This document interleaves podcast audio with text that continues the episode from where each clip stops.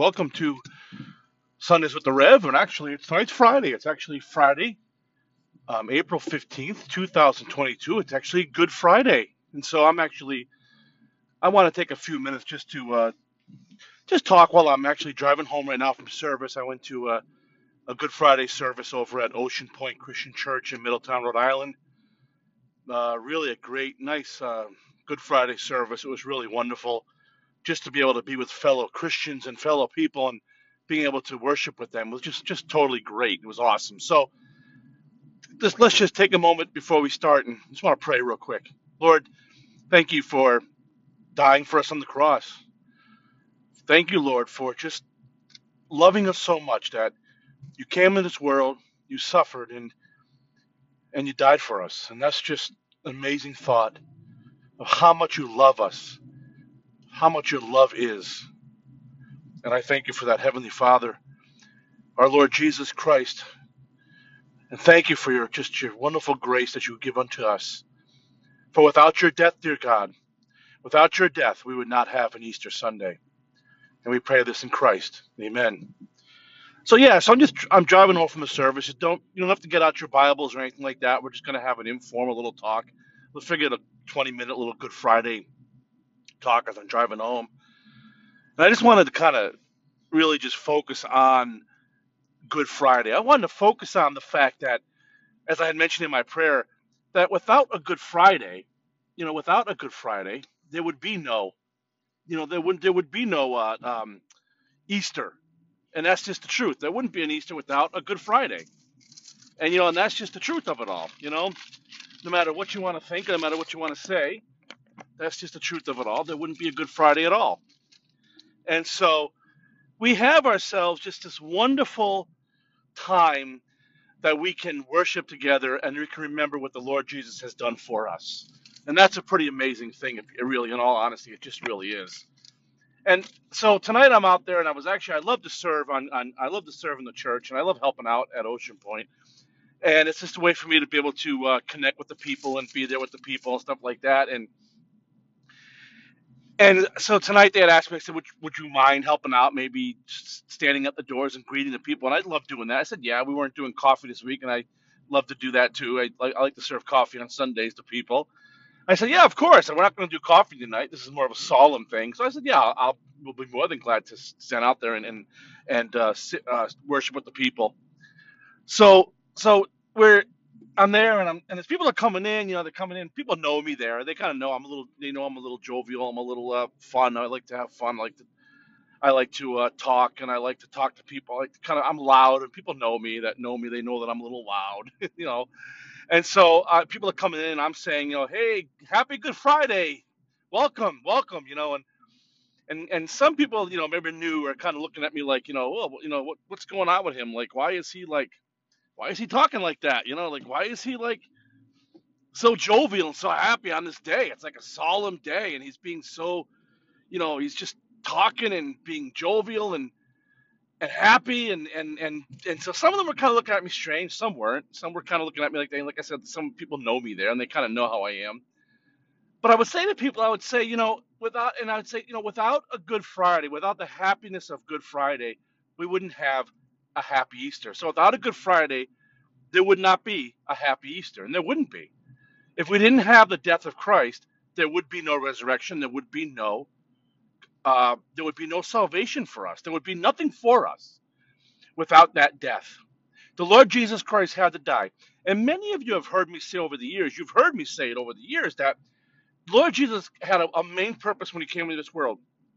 And yes, he came in this world, he healed people. But that was more, as he even says in the Bible, you know, he healed people and he did that so that people would believe who he was. You know, the miracles that he performed were miracles that he performed because, as he said, I did this so that people would know who I am.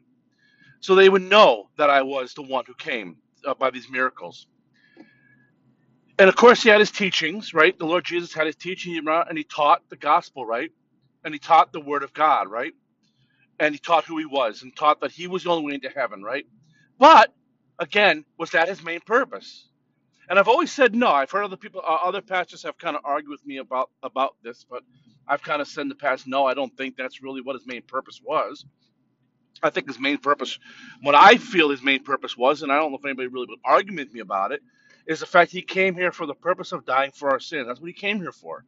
And as I had said, and I've said before in many in many of my sermons in the past, that you know the you know the Lord, the, when when we sinned against God, when man sinned against the Lord, when we turned against God, when we wanted to be like Him, and Adam and Eve sinned against Him, and sin came into the world, thanks to the old serpent, but you know them too and I've said it before that then the Lord God said, I will send I will send a savior, I will send a messiah, I will send someone that is going to save you from your sin. And that was what and, and that was what the purpose of the Lord Jesus was, to come here and save us from our sin. Now there are many churches today that, that I see too that do not want to put a cross in their church. They don't want they don't want that that bad omen, I guess. I don't know. I some I don't know what it is. I just don't know sometimes with churches.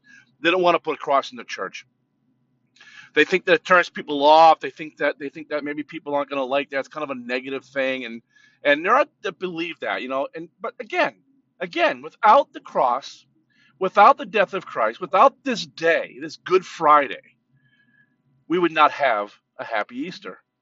There wouldn't be an empty tomb. But I want to take a moment, if I can, and uh, as I'm still still, still driving home, I want to take a moment to really think about what the Lord Jesus did for us Here was a man. Here was a man. Now again, he was fully God. He was fully man, right? And he came into the world and he died for our sins. And he, that's that that was his purpose, right? But here, but but what did he have to go through to get there? Now we know that there was a point that he was at the garden of Gethsemane. Was just before he was betrayed by by Judas Iscariot, which mind you, he loved. He loved all his all his those that were with him for those three years. But he was betrayed by Judas Iscariot, right? And and the Lord you know, was was in the garden praying, knowing what was going to come, and he knew it was going to come. He knew it was going to go through. He knew what he was going to go through. You know, I've had people say to me in the past, "Gee, Matt, you know, so what? Big deal." Like, like he knew he knew that he was going to go through with this. He knew the end. God knows everything right from him. He knows everything's going to happen. He knew what's going to go on. So, so what? You know, he, yeah, okay, but he knew he was going to rise again from the dead and all this. But my question always is to them: Would you have wanted to go through what he went through to get there? It's always my question, to people. Would you have gone, or would you have wanted to go through what he did to get there, or to get where we are today? I, that's a question I ask you out there.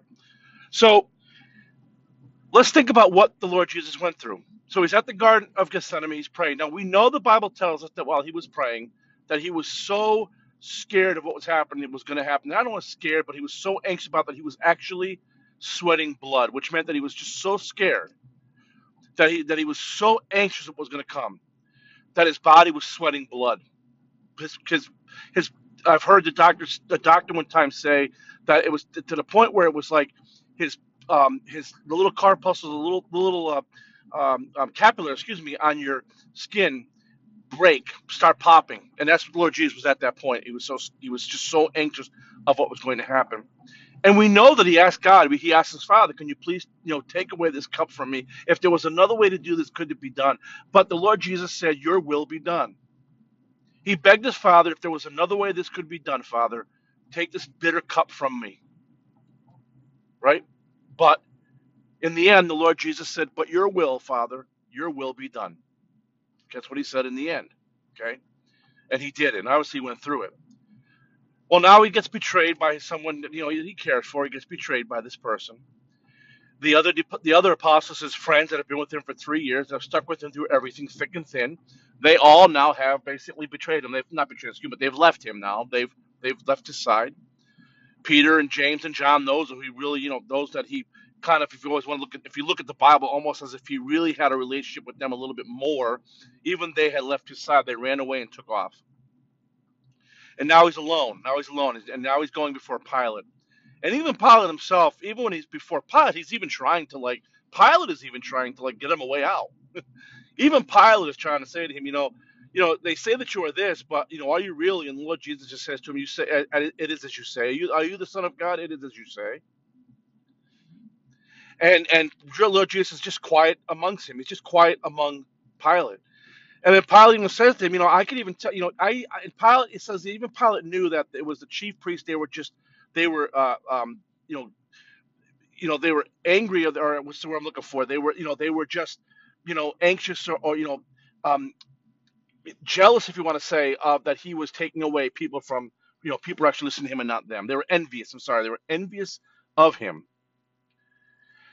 and so and so they and so they found a way to, you know, to get him crucified, right? And then what happens next? Well, then Pilate says, well, um, I can free. Um, uh, uh, Pilate tries to get another way out, and Pilate figures, okay, I'm going to try something new. So I'm going to.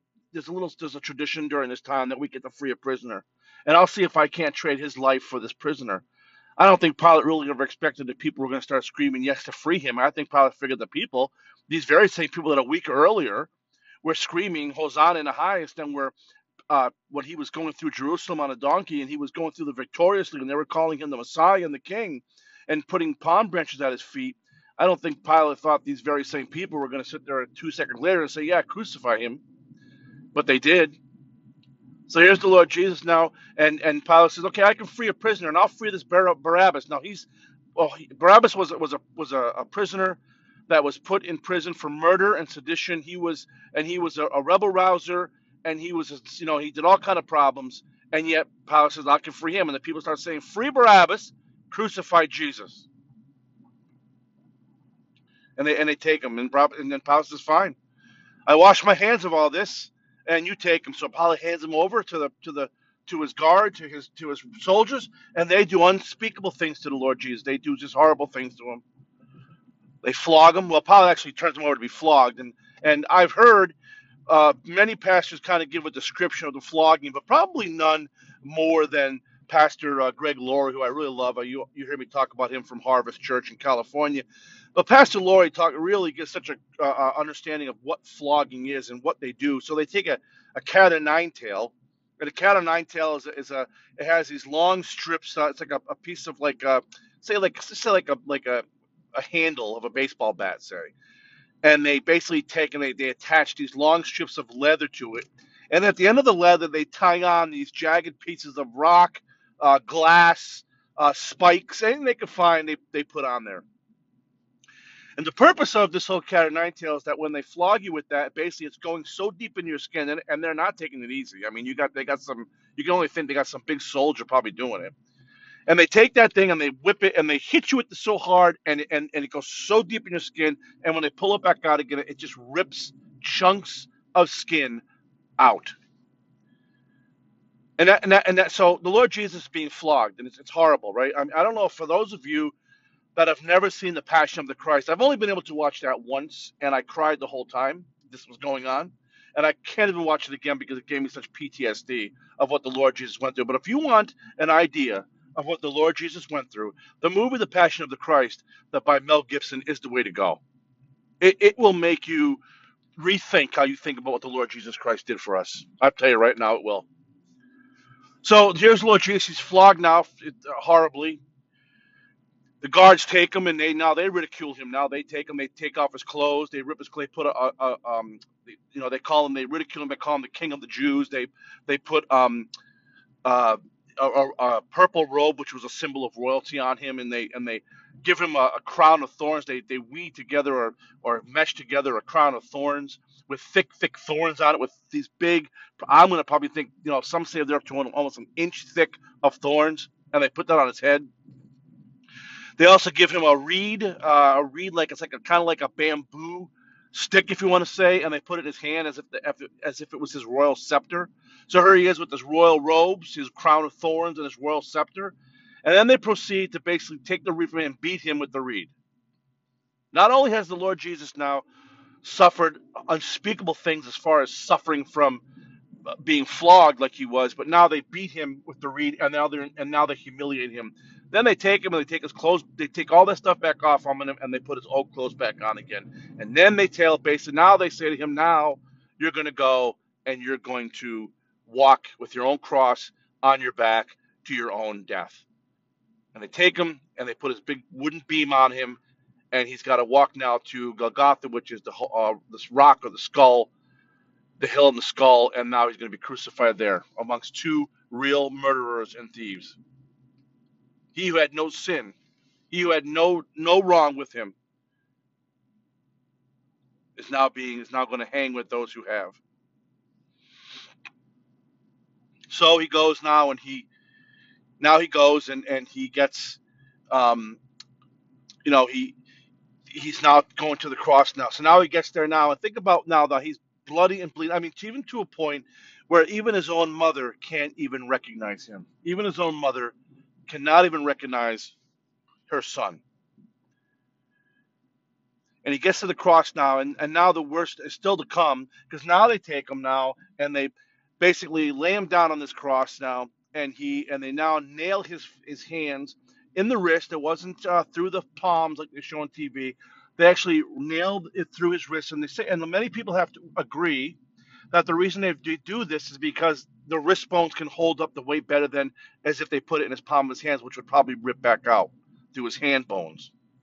So they, they put it through his through his wrist, the nails, and they're not nails. You know, they say nails, but they're not nails. They're actually spikes. They're spikes, they're not nails. And then they do the same thing to his feet. Take his feet and they probably nail it above the shin. And I don't know if those of you who have ever who have ever hit your shin on something that hurts. That hurts. And they now take and they nail this now to him. He's nailed to him now. Just horrible. Just horrible. Then they put him. Then they they put the cross upright, and now he's hanging there for three hours. He hangs there in front of his mother, in front of all those other women that loved him.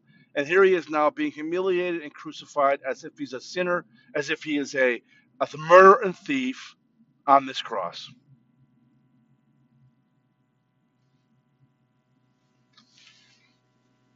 Just take a moment to think about that. Just take a moment to think, to think what he has gone through so far.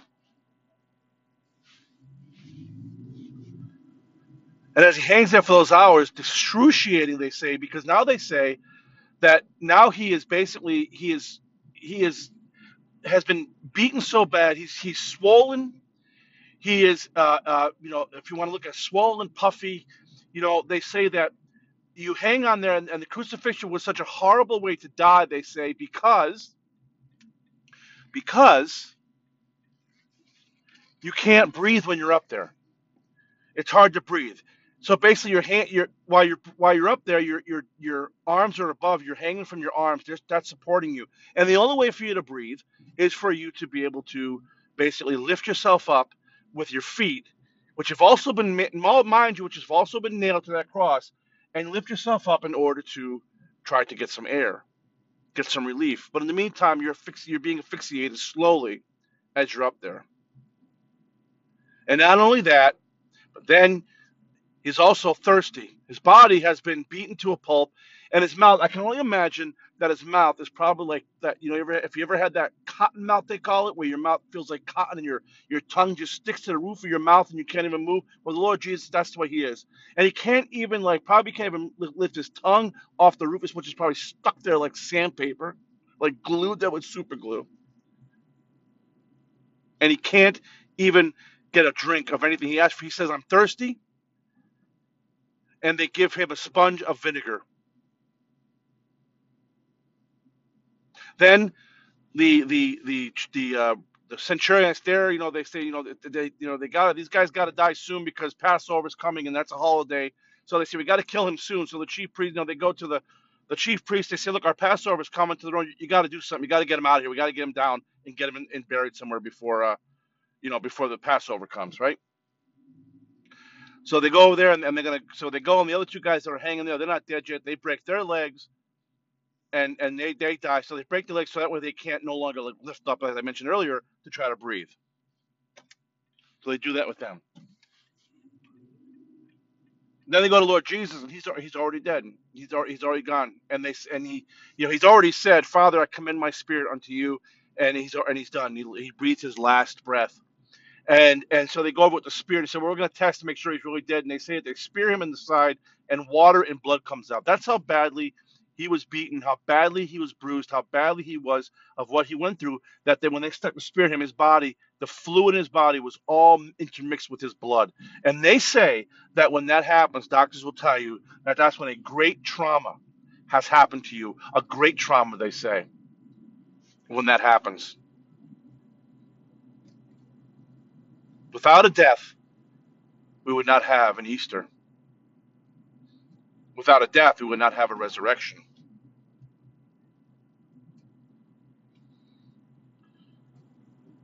And so the question you ask yourself, so Matt, what's so good about this? What's so good about everything you just said to us? Everything you just said, what is so good about that? It's so good because he died for us, because he loved us so much, that he loved us so much that he went through all of that for us. He went through that for me, a sinner, a deranged sinner, a person that's horrible. I am a horrible person. I've had horrible thoughts in my life. I've done horrible things in my life. And yet he died for me, and he did the same for you. That's what's so good about it. That's what's so good about it. I go back and I think about the time when I talked to not too long ago about Joseph and when Joseph's brother sold him to slavery. And, and his brothers sold him to slavery, right? And they said, and then Joseph you know, later on, after the father, after Joseph's father died, you know, the, his brothers came to him and said, you know, they were afraid that Joseph was going to do something to them. And if you remember the story, and Joseph said, you know, they said, you know, we're, we're sorry for what we did. You know, we, forgive us. Do not take be evil to us. And Joseph says to them, hey, what you intended as evil, God intended for good. What the world intended for evil, of the Lord Jesus, God intended it for good. I mean, that's just a wonderful, wonderful thing. Wonderful when you think about that, right? What the world intended for evil, the evil that the world did for the Lord Jesus, God intended it for good. And it, also, the Bible tells us that God, what God intends for good, for the good of us, that God intends it for the good. He does it for our good, His glory, but He does it for our good, so that who those who believe on Him will partake of the greatest joys that they have ever, ever known.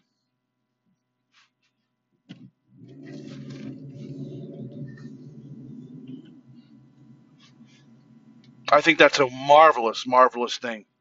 It's just a wonderful thing to remember how much God loves us, that He came into this world knowing full well what He was going to suffer. He knew it. He knew it, what He was going to suffer when He came into this world. He knew what He was going to do from day one when Adam and Eve sinned against Him. He knew what He had to do. He knew it was going to be done. And He knew that He had to take on the sin of the world, which is so horrible, so disgusting, so terrible, so dirty, so evil, that He knew that He had to die a horrible death, a horrible way to show just how evil sin and disgusting sin is. Praise God for that. So, as we close right now, we're going to close in a solemn remembrance of what Lord Jesus did for us, that He died for us. But on Easter morning, we're going to remember on Easter morning that His death turned into a resurrection. And for those who believe on Him, for those who believe in His death, because even though it's an ugly thing, we have to know why it was that he was resurrected. We have to know why he was resurrected from the dead. What happened to him? We cannot hide from the cross. Churches today try to hide from the cross, but you cannot hide from the cross. You just can't. You can't. The cross is the big story in all this, man. It really is. So let us now, we're going to end this in a solemn way. We're just going to end this and we're going to thank you, Lord. Thank you, Lord God, for loving us so much that you died for our sins. Thank you, Lord God, that you went through so much pain, so much torture, so much just what you went through so that we wouldn't have to, so that we would be spared of that torture. Thank you, Lord Jesus, for that. And we pray in your most blessed, blessed and wonderful and precious name. Amen.